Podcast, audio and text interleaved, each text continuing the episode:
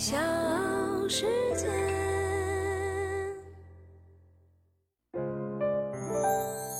大咖故事，故事舅舅，越说越有。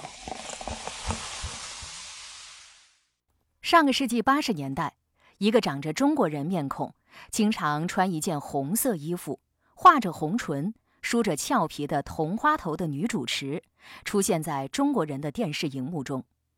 她一开口，总是一句不太标准的普通话：“你好，我是金雨熙。”如今四十多年过去了，这位独立女性的代表依然活跃在中美两国的娱乐圈和社交界。她的派对上依然是名人云集，星光熠熠。我是唐莹，欢迎各位收听和订阅《大咖故事》，同时在微信公众号也欢迎您搜索“大咖故事会”，会是三点水汇聚的会。今天呢，我们就来说说祖师奶奶级的名媛金雨熙。一九四六年，岭南派著名画家金永年喜得贵女，起名雨熙，寓意奋力翱翔的同时不忘家乡。金永年对女儿们的教育非常的严格，无论什么事情要做就做到最好。小的时候，金雨熙学钢琴，父母就请来最好的钢琴老师。学芭蕾就请来最好的芭蕾老师。除此之外，父亲对颜色运用的苛求也培养了羽西色彩的敏感度。在羽西的印象当中，妈妈是一个精致的女人。对我来说，第一个影响我对美的看法的人，绝对是我妈妈。嗯，她最喜欢就是穿旗袍，她的头发永远都是很整齐的。妈妈病到最后的时候。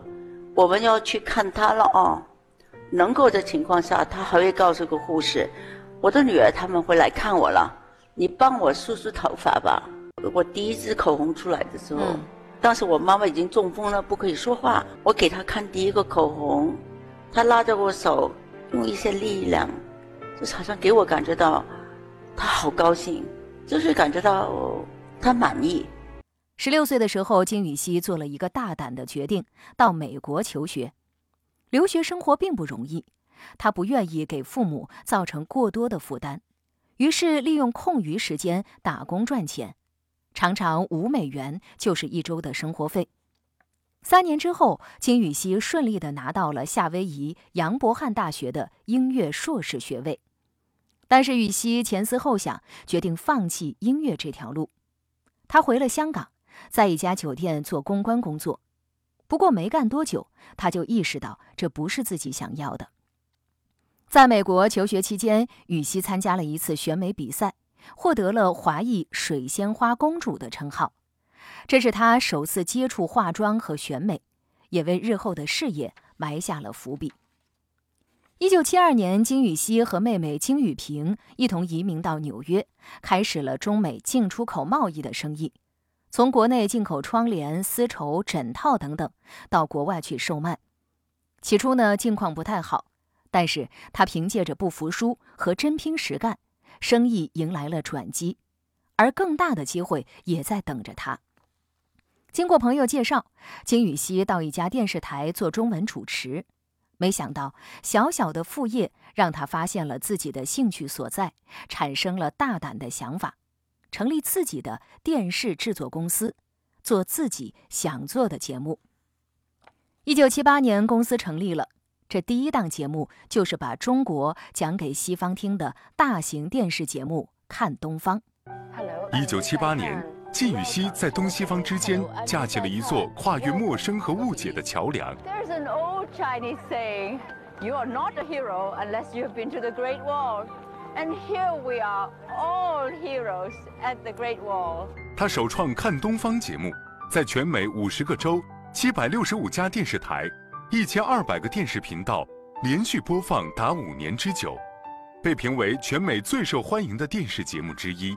这档节目每周播出，主要向观众介绍东方风俗和东方文化。节目一播出就受到了广泛好评，还获得了诸多奖项。这一播。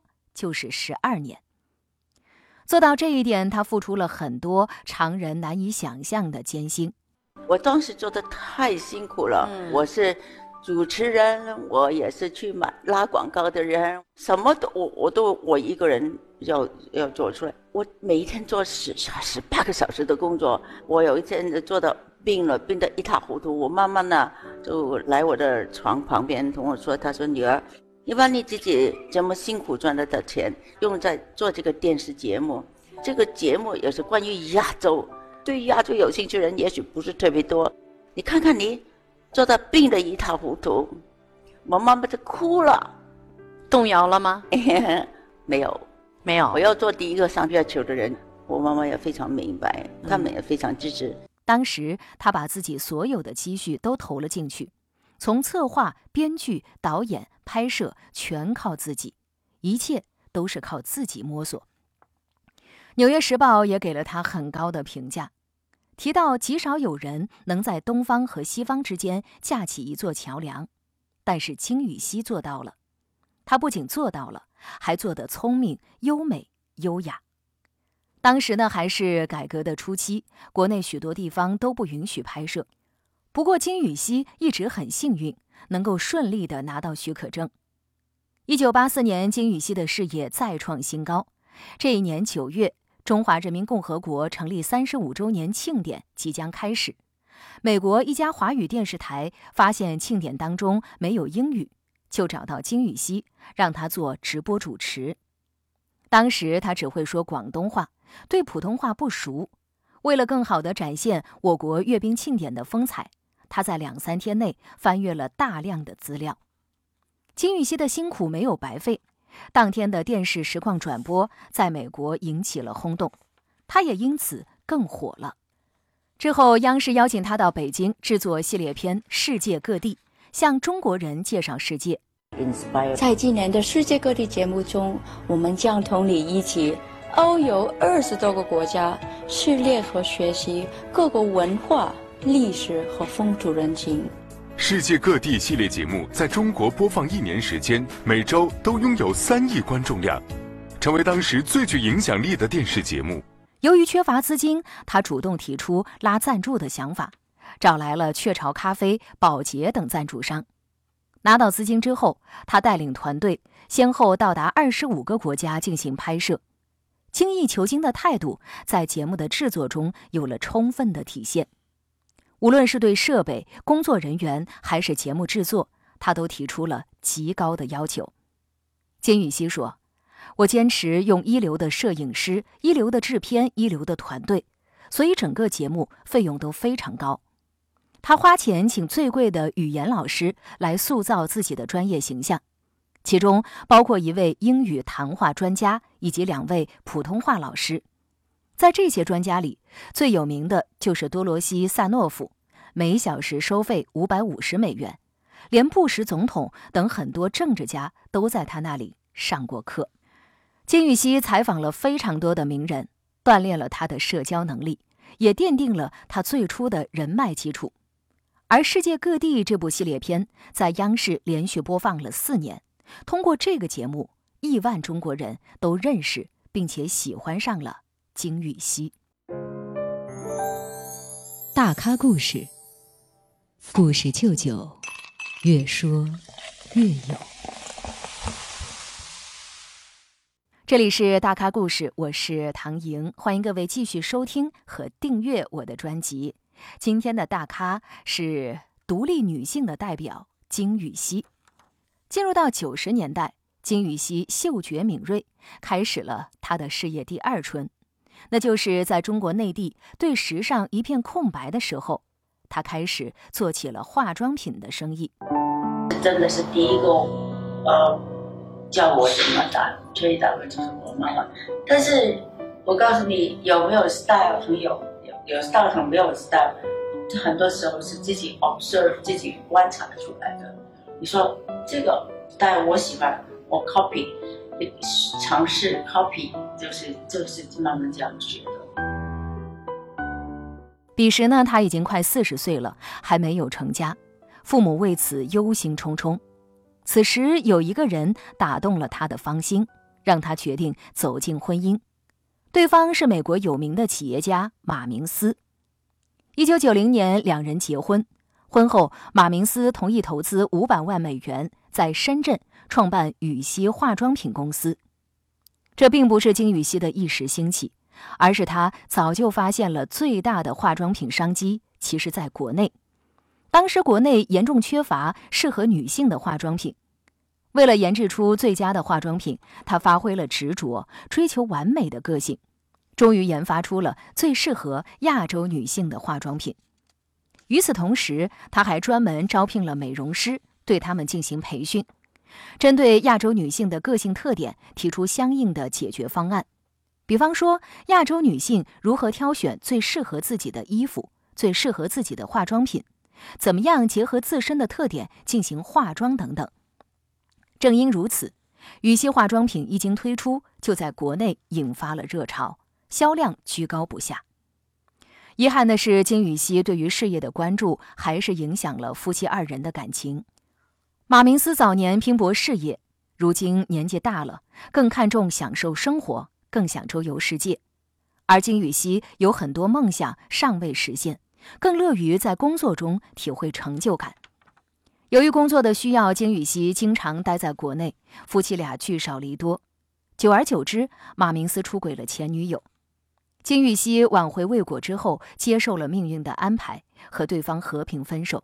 结束了两人仅有五年的婚姻，不过他们分手之后还是朋友，至今两人的关系还是很好。二零零四年，羽西化妆品公司被宝洁公司收购，金玉熙开创了自己的化妆品品牌，并且成为中国女性的美丽启蒙人。时代的第一次，又被他赶上了。